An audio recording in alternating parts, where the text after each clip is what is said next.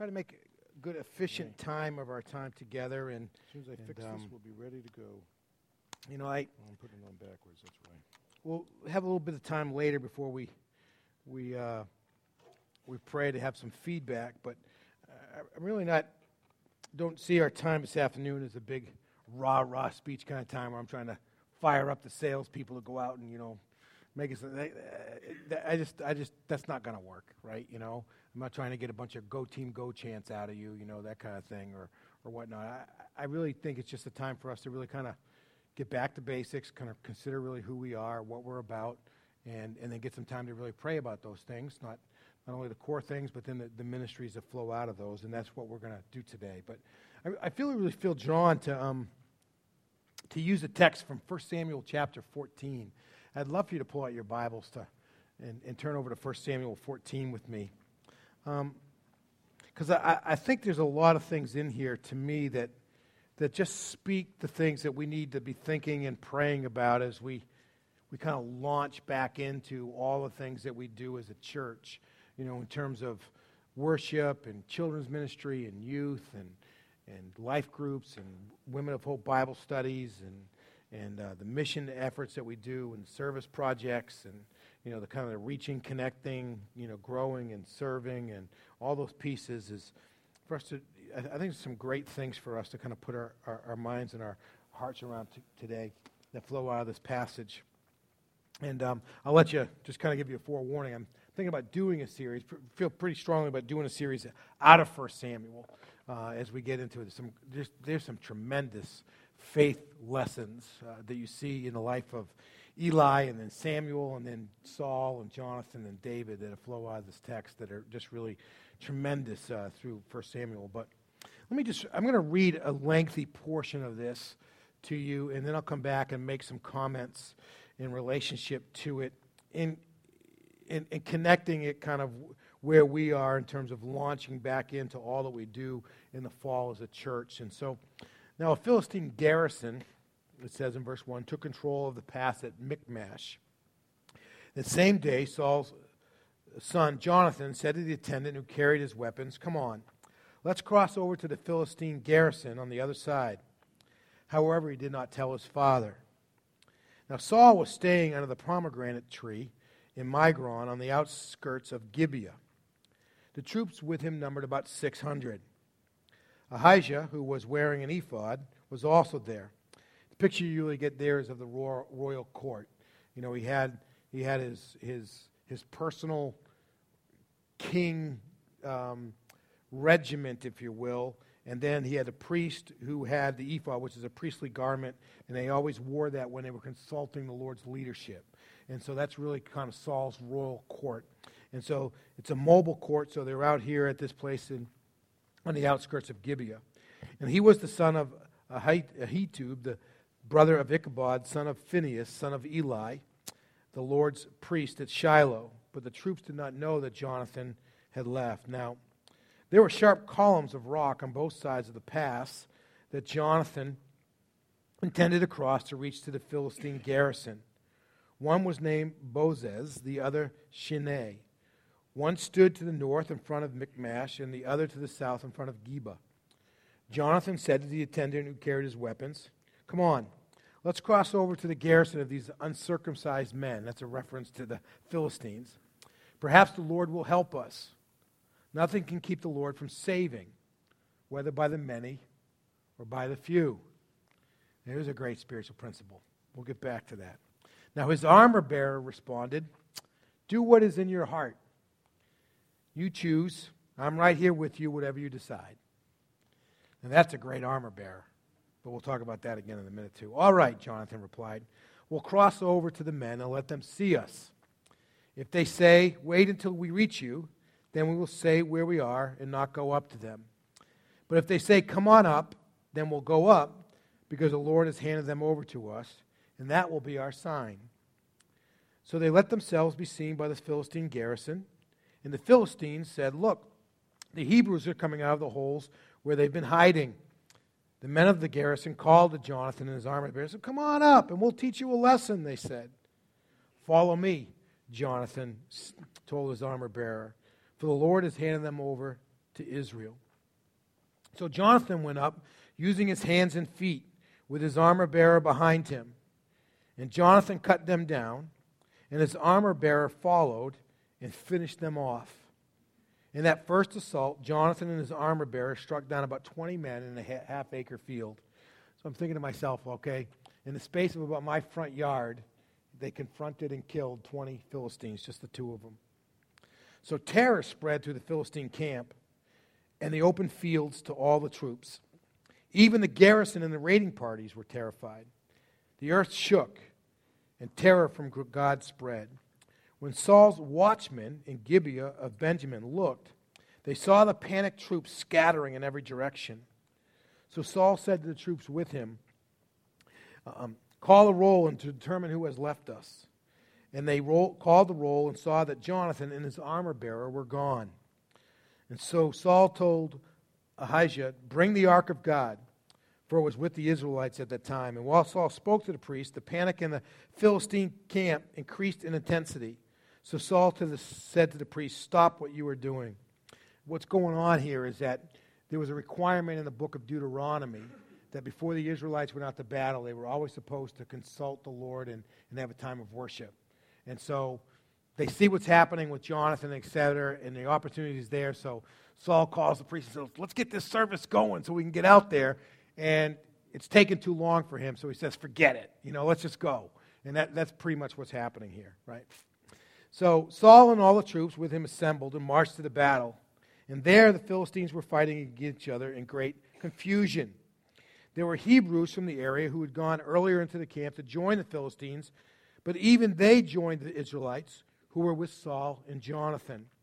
So the idea was, here is that there were those who said, you know, we're never going to defeat the Philistines, so if we can't beat them, we might as well join them. So the, the Hebrew, some of the Hebrews had actually joined the Philistine army. So they're willing, they've got Philistine weapons, they're willing to, wearing a Philistine uniform, and et cetera.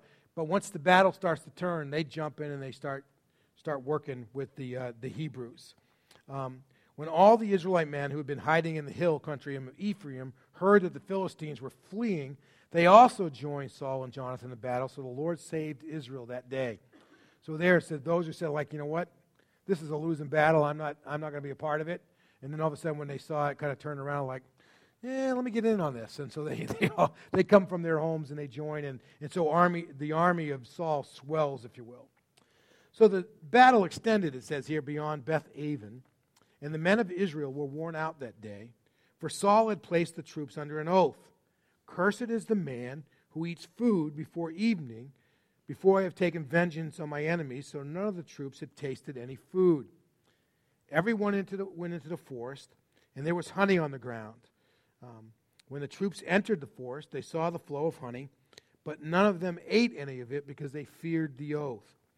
However, Jonathan had not heard his father make the troops swear the oath, and he reached out with the end of his staff he was carrying and dipped it into the honeycomb. And when he ate the honey, he renewed. Um, he was renewed in his energy. Then, then one of the troops said, your, your father made the troops solemnly swear, cursed is the man who eats food today. And the troops are exhausted. And so Jonathan replied, my father has brought trouble to the land. Just look at how I have renewed energy because I have tasted a little honey. How much better if the troops had eaten freely today from the plunder they took from their enemies. Then the slaughter of the Philistines would have been much greater. The Israelites struck down the Philistines that day from Michmash all the way to Ajalon. And since the Israelites were completely exhausted, they rushed to the plunder, took sheep, cattle, and calves, and slaughtered them on the ground and ate meat with the blood still in it. So some reported to Saul, look, the, the troops are sinning against the Lord by eating the meat with the blood in it.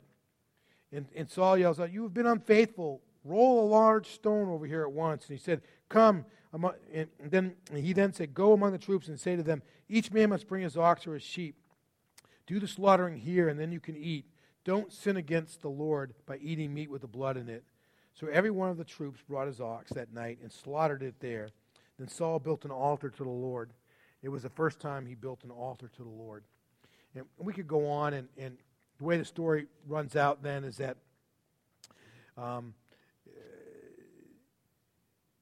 It, when they Saul goes on to, to make additional inquiries of God, saying, should we pursue the Philistines even further? And God doesn't give him a word. And so the conclusion they draw is that somebody has sinned, if you will, or somebody's done something wrong. And when they use the methods that they used in those days to figure out who was in the wrong, the lot fell to Jonathan because he had taken the honey, you know, which uh, it, when he was in the in the field, and the people actually intervened and prevented Saul from actually taking the life of his son Jonathan. But there was no more war against the Philistines. The battle was limited. They didn't they didn't go on from that point and uh, and pursue it any further.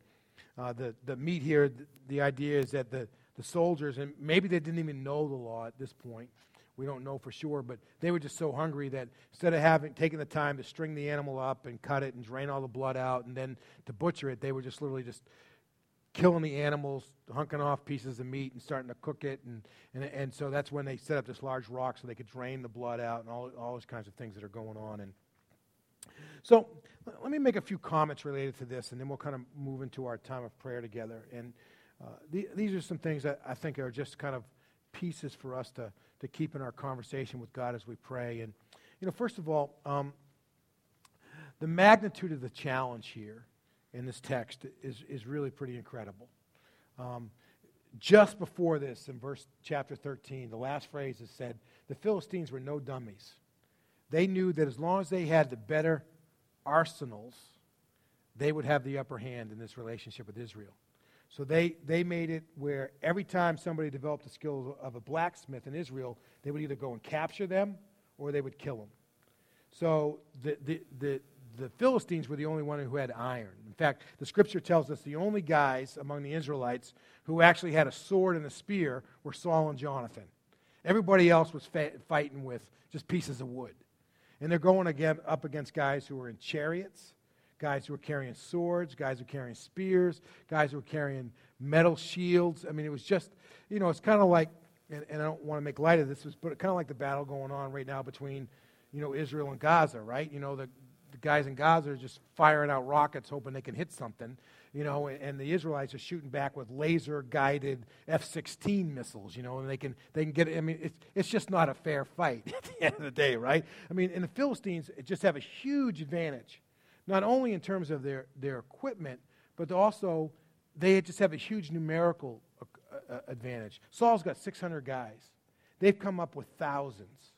Saul and his, and his entourage are pretty much separated. They're down in the southern part of the nation, and they're kind of surrounded and cut off from the rest of the tribes that are farther north, and they're just kind of stuck there, you know. And, and the Philistines have come in to kind of lay low the land again, to, to, to, to take the the harvest, if you will, and also to make sure that Israel isn't developing any military abilities.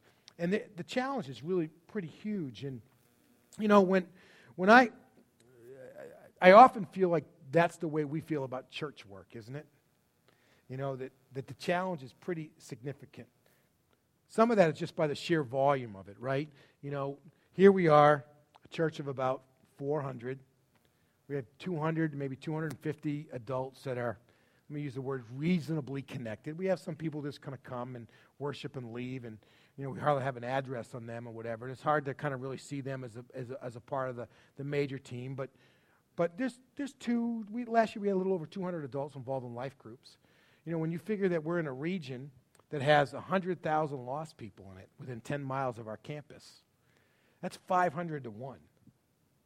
You know, and some of us really struggle to even think we can lead one person to Christ this year, let alone five hundred, right? I mean, it's just a, an, a, and then you think about just the weekly tasks of having enough childcare workers and enough drivers for youth stuff and meeting budget. Dude, it just seems like there's just a lot of stuff out there, and the challenge just seems incredibly large to us.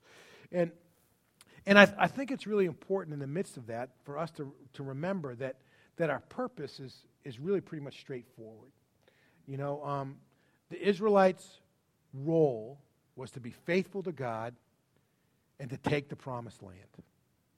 That, that's, that's what God had commissioned them to do, be faithful to him and to take the promised land.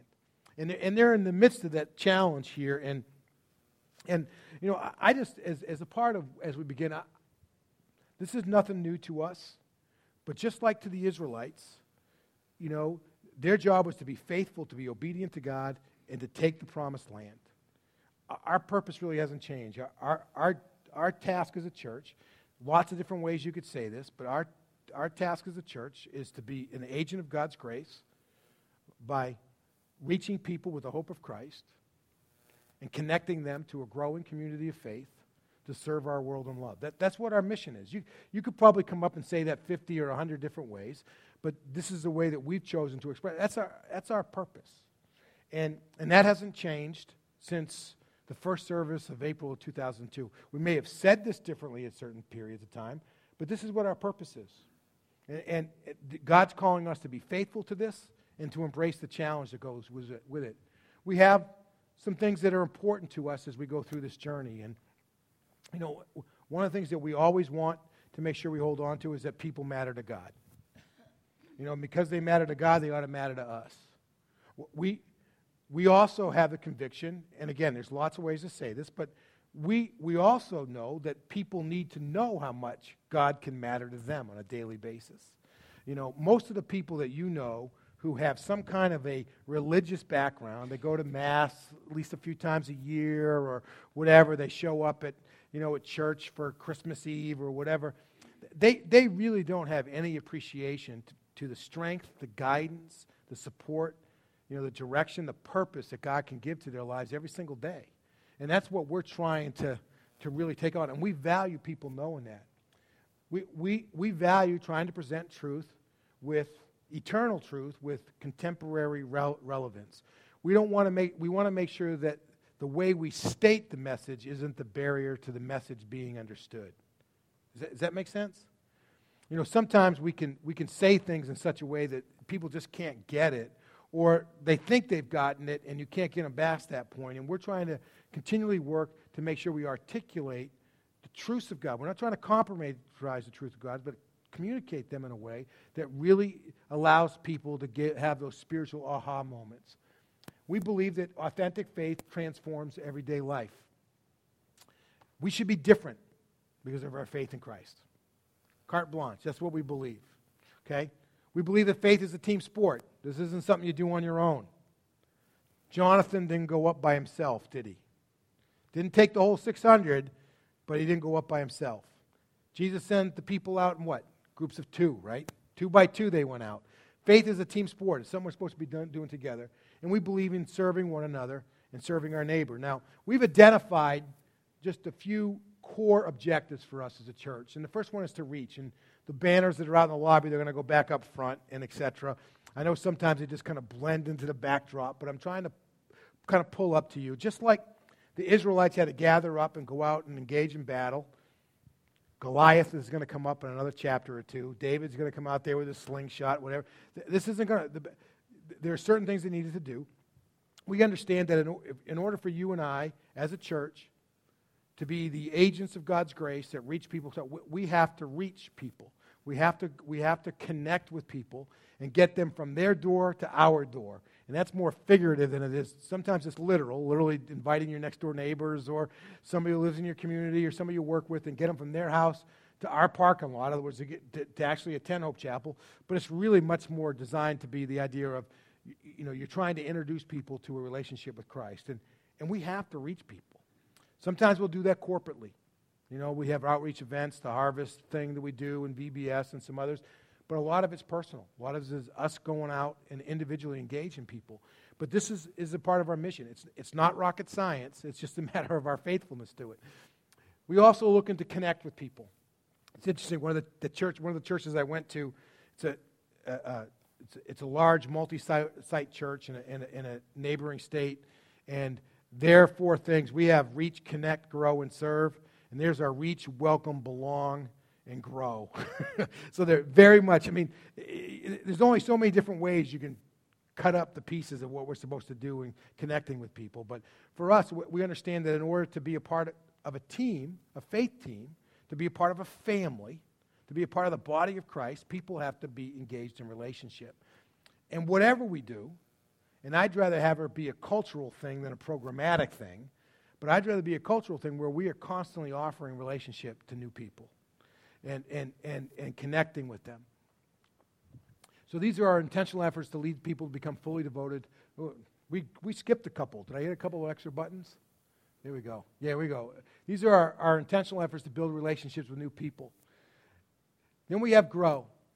You know, teach them to observe all that I've commanded you, even to the end of the age, okay?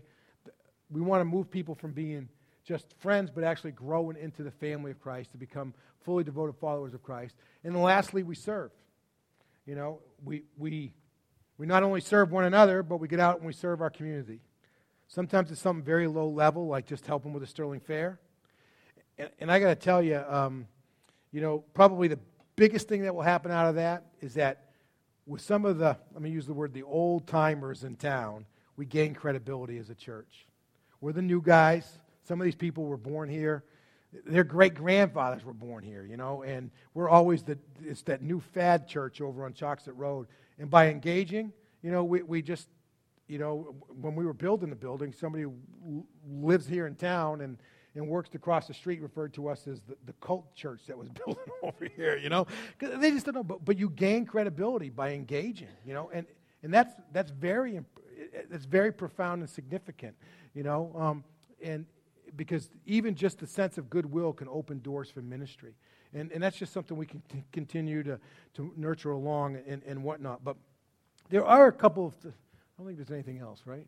So those are designed to be things that we, not just something we do, but who we really become. And I, I want to I wanna offer a few thoughts related to reach, connect, grow, and serve, of, of, of being a church that really is an agent of grace by reaching people with the hope of Christ, you know, and connecting them to a growing body to serve our world in love. And and and, and one, of, one of the things I want you to see from the story is that sometimes human initiative creates opportunity for spiritual breakthrough, divinely led and divinely empowered spiritual breakthrough.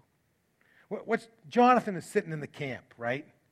And, and there's six hundred of them. They're surrounded by thousands. They're never going to go out of the camp. They're going to wait till they're going to. They're going to stay close to each other, right? I mean, it's the only way they're going to survive. He's bored, you know. He's like, you know, he's kind of like David's going to come up later. Like, you know, who are these Philistines to challenge the armies of the living God, right? You know, he's sitting. So he says to his armor bearer, "says Let's go, just let's just go out. Let's just cross over to the other side and see what happens." He he just tries something. He doesn't know if it's going to work. As far as he knows, that they may land up dead before the day's over, but but he tries them. And, and what does it do? Him taking initiative creates an opportunity that God seizes.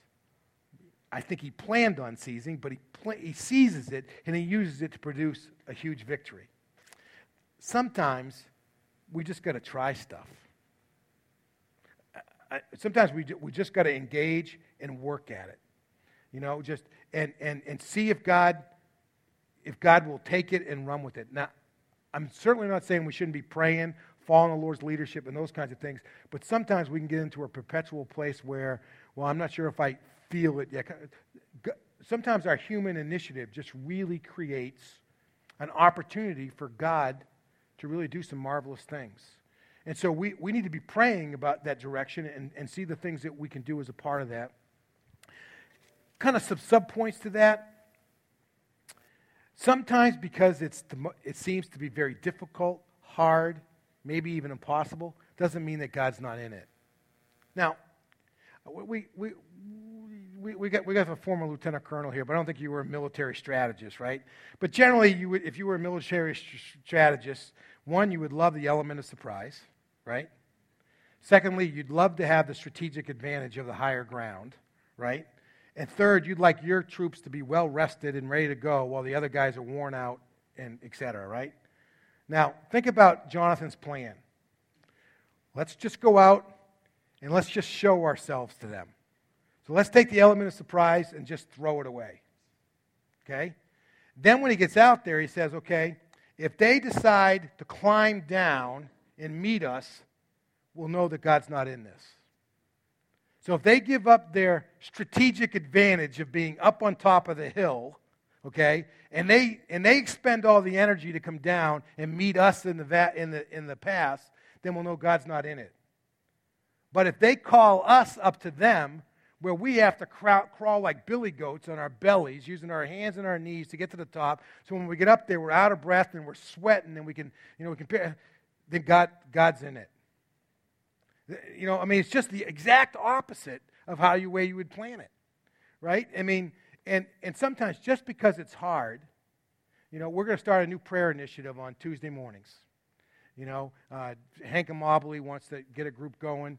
We would come in, and, and, and, and all you do is just pray. We're not going to come in and talk about prayer requests for forty minutes, pray for four minutes, and leave. It's when you get here, right after you get it, you just start praying. You know, and, and that's going to start on, on Tuesday mornings, and you'll be hearing a little bit more about that. I, I think it's starting this week, isn't it? Uh, yeah, so Ellen and Debbie, I know, were on the same email I got. You know, it, it may be a really small group to start.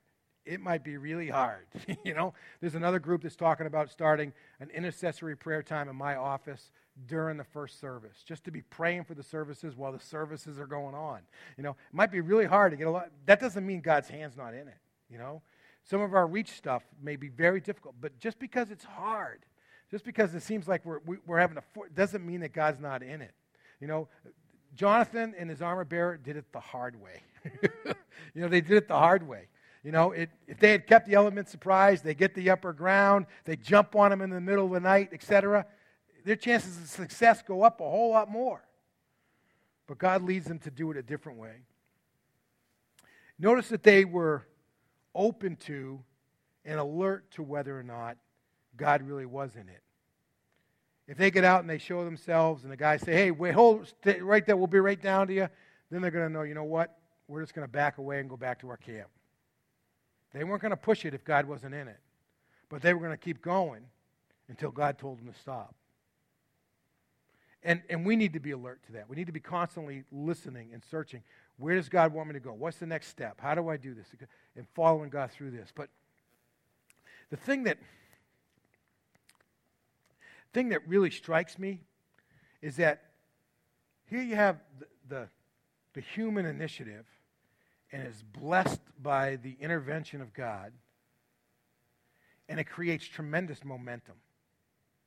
First, it's two guys, right? Then the six hundred that are in Saul's group get mobilized.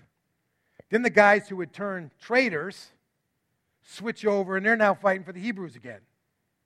And then the guys who were in the who, who had gone back home and said, I don't want anything to do with this war, we're going to get killed, they come out. I mean, there's a way in which God can use our efforts to, to pray. And, and one of the one of the greatest fears that I have for us as a church, and some of you have heard me say this before, is, is that we lose spiritual momentum. We just get to a place where we're comfortable staying in the camp because the forces are so large around us, and we should just be grateful that we're holding our own, you know. And and and yet, if we will keep moving and asking God to bless and stay alert, God will generate this spiritual momentum. Heard a pastor one time, um, came to pastor. He started a church and pastored it for quite a while, and he said getting from zero to four hundred was a lot harder than getting from four hundred to fourteen hundred. That's that principle of spiritual momentum. I am not fa- I'm not fixated on numbers. I do care about people. If we're not reaching more people, if we're not seeing more people come to know Christ, we're not seeing more people engaged in, in life groups and other kind of discipleship experiences, then we're not doing our mission right, because God cares about people. And we, we ought to be looking for and anticipating a sense of momentum, a sense of buildup as we go, as God continues to respond. Maybe this is repeating myself, but, but I think it's worth saying that there's a part of this where we don't need to sweat the numbers. Saul and his armor bearer, they get to the top of the hill, right? And there's two of them. And there's at least twenty guys. At least twenty, right? Because they killed twenty. There could have been more, but there's at least twenty. Now, as far as I can tell, that's a ten to one ratio. Now, I'm not much of a soldier, and I like a warm shower in the morning and all that kind of stuff. If I get to the top of the hill and there's twenty plus guys there, and we got one sword between the two of us, I'm going back down the hill. Because I'm thinking to myself, all I have to do is outrun my armor bearer, and I'm good. You know, I mean, you know, I mean. But sometimes we just need to not sweat the numbers. You know, God's not constrained to save by the many or by the few. I don't know if we really believe that, but that's what He says. He's, it, it, we don't. We don't have to have fifty people in our ministry before it can have an impact. Sometimes it can just be two or three of us. And if we're faithful and working it, God, God can do some special things. We may not have a lot of money in our budget to support the aspects, but that doesn't mean that God can't use it. We may, you might not even have a lot of time that you can invest in it, but it doesn't mean that you God can't use it. Don't sweat the resources. Just commit your heart to it. Follow what God calls you to do and do it, because the numbers aren't necessarily the ones that are going to dictate the outcome. A couple of things. Uh, this is this is probably, this text is so incredible, not because of Jonathan's courage, but of, because of the armor bearer's faithfulness. I mean, if, if you're the armor bearer, right? And you're you you you're you're carrying his sword. As soon as the battle starts, you're handing everything to him, and you're standing in the back, and all you've got is a wooden club, right? You know, and he says to you, "Well, hey, listen, I'm thinking about going up and challenging the Philistines. You want to go?" What would you say? You know, I'd say, "Hey, I'll pray for you. I'll get down on my knees right now." You know, I mean, it, and yet the armor bearer says, "You know what? What you have in your heart is in my heart." I got to tell you, I haven't. That, that idea of, in order for our ministries to really flourish, we have to have people who lead and people who follow who are equally committed to the work. Now let that sink in for a minute. You know, we have to have people who lead as well as people who follow whose hearts are equally in the work. Th- th- this, this, this team, this unity, this connection between Jonathan and his armor bearer is incredible. And and it and it's that kind of connection between leader and follower, between you know between you know team members as a general. I mean, we don't have a real hierarchical kind of approach here, right? I mean, you know, but it's not just the, the commitment that Christina has to worship ministry, but it's also what her, her team, the members of the team are. Whether you're doing the, the video projection or doing the soundboard or playing a guitar or singing, I mean, our hearts have to be equally in it. And when that happens, it releases a spiritual power that that that can have two guys take on a garrison and be victorious. And and, and so I, I I'm really in many ways asking you again today to fall in love with Christ, fall in love with Christ's church, and fall in love with the church's mission. Because it's something we all have got to do. It's not just enough for me. It's not enough just for me and Ken and Steve and Christina and Barbara, the people who are on the staff. It's got to be us. Now, it may look a little differently or whatever, but but all of us have to have that heart that's in it if we're really going to make this work. And and and God's just looking to do some some critical things. And so I also want you to appreciate the the vital role of obedience in this. The victory that the people of God could have achieved that day was limited by the disobedience of Saul. It came in two ways. One, he, you know, he, you can appreciate where Saul's at, right? You know, he he knows that the Scripture says he should hold a worship service, let the priest who's wearing the ephod approach God, see if God's hand's in the battle, then we'll go out, right? And so this is, the service is getting set up. They're adjusting the sound equipment. They're doing all this different. They're getting the fire going for the altar, whatever. The, the priest is getting his garments on so he can do all this stuff. And the whole time Saul's looking out, and the Philistine guys are running like this. And he's like, "This is taking too long. I mean, they're going to be all gone. We're not even going to be able to find them if we keep waiting." So he says to the guy, "That's enough." You know. And so instead of doing it God's way, he does it in his own wisdom. And so in order to muster the guy's commitment, he says, nobody eats anything till we get tonight. So here the guys are out there. They they they expend all of their energy. They're not taking any new calories in. You notice what it says when Jonathan dipped. I mean, the bees often made their nests in the ground there. And so, you know, as, as the Philistines are fleeing, they're stepping on the stuff. And so you're walking through, and there's an open beehive that's been opened up, and there's honey in it. And Jonathan just sticks his staff in there, and it says that just by taking a little bit of honey, and honey supposedly is just packed with, with a lot of good stuff for you, it says his eyes brighten. You know, it's, it's like it restored stuff that was missing from his body. You know, the other guys, they don't have this, right? I mean, it, it's gone. And and and just those and just those simple acts of disobedience just led to a place where, and then that led to a breakdown in the camp where they couldn't really get a God, a word from God to pursue the Philistines the next day because they had to figure it all out with John. And, and notice what John says, that my father has troubled the people of Israel today. You know, and and in the midst of all of this, we, we can't do this in our own power. We can't do this in our own wisdom. We can't do this in our own energy. You know, we can't do this in a way that we would like it to have it done. We have to do it in a way that's faithful to what God's called us to do.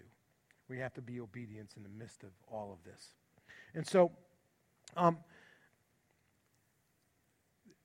our, our our purpose remains the same. And I don't care how you break it down, we have to reach people. We got to get people connected. We got to get people growing in Christ, and we got to mobilize people to serve in His name. You can say that lots of different ways, but that's what we're about as a church. And it takes all of us being in this together. And um, and and sometimes us just trying some stuff and seeing God come alongside, or trying some things, and if God doesn't come alongside, okay, let's back up. Maybe there's another path we're supposed to go through. But but we need to, to engage and move forward. So I'm curious, any, any thoughts or comments and reaction, any questions or anything? And then we'll have some time to pray together here. Bet you didn't think I was going to be speaking out of First Samuel at our meeting today, huh? That was a similar thing with Joshua one nine when Joshua, uh, God says, haven't I commanded you? Right. Be courageous and brave. Don't be discouraged or disappointed because I'm going to be with you. Yeah. Joshua's saying, who, me? Yeah. And God's saying, I'm saying, it's you. Yep, absolutely.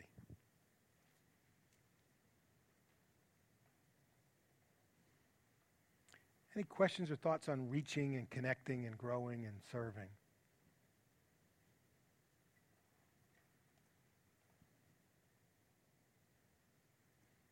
Anybody still awake? Those sandwiches just kind of trying to run the air a little bit, keep it from getting too hot in here. Yeah. I think we have to fight. You know, it's like old hat. Once you've known the Lord for a while, it's old hat. Remember when you first met him, how much in love with him you were, and how it was exciting. Wait to tell your neighbor and everybody else, and you couldn't understand why everybody didn't fall in line. Yep. We have to remember our first love. Yeah. Yeah. Sometimes it's easier just to stay in the camp, isn't it? Uh, you know, even after this tremendous victory, they're going to get over a chapter or two, and Goliath is going to be standing out in the field, and the and and and, and the army's like, they've already had one big victory over these guys, and they're like, I ain't going out there. I ain't going out there. You know, so it, sometimes we need to relearn these lessons over and over again, don't we?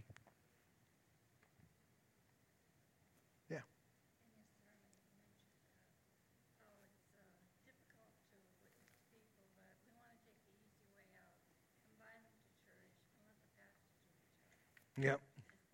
And I don't mind doing the job, but I'd love for you guys to do part of that too. So in terms of sharing your faith, she, she's just talking about the idea of of all of us taking the responsibility to share our faith.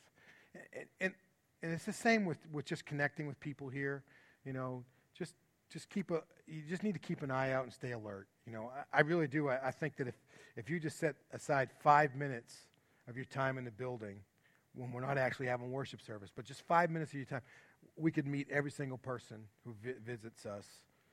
They can meet a half a dozen people before they leave. If we just take five, just take the first five, okay? Because they're going to be the first people to leave. I guarantee you that. Like I did, I went out into these lobbies of these churches. I kind of looked around. I tried to see this and that. You know, nobody really came up, and I just started walking slowly for the door, and you're gone. You know, I didn't rush. I gave it people, but it just, you know, if if we if we put them at the end, they're going to already be at McDonald's, you know, with the Happy Meal coming through the window before we have time for them. So, and uh, anyways, but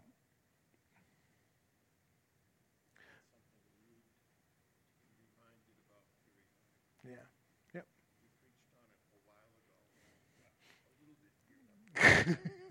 Yep. For you introverts, p- people, most people have pretty good in- re- antenna, right? And if you're an introvert and you still go appro- approach somebody that's, that you don't really know, that sends a message. I mean, I know it's really challenging, but it sends a message to them. They they, they get it that you're that you're really taking a, a step out of character to connect with them, you know. And it it it, it and, and I think it's actually one of the stronger things that happens. You know, the the extroverts like me, you know, like big deal. You know, they talk to everybody, you know, kind of idea. And so I, I really do think it sends a message in in, in a unique way.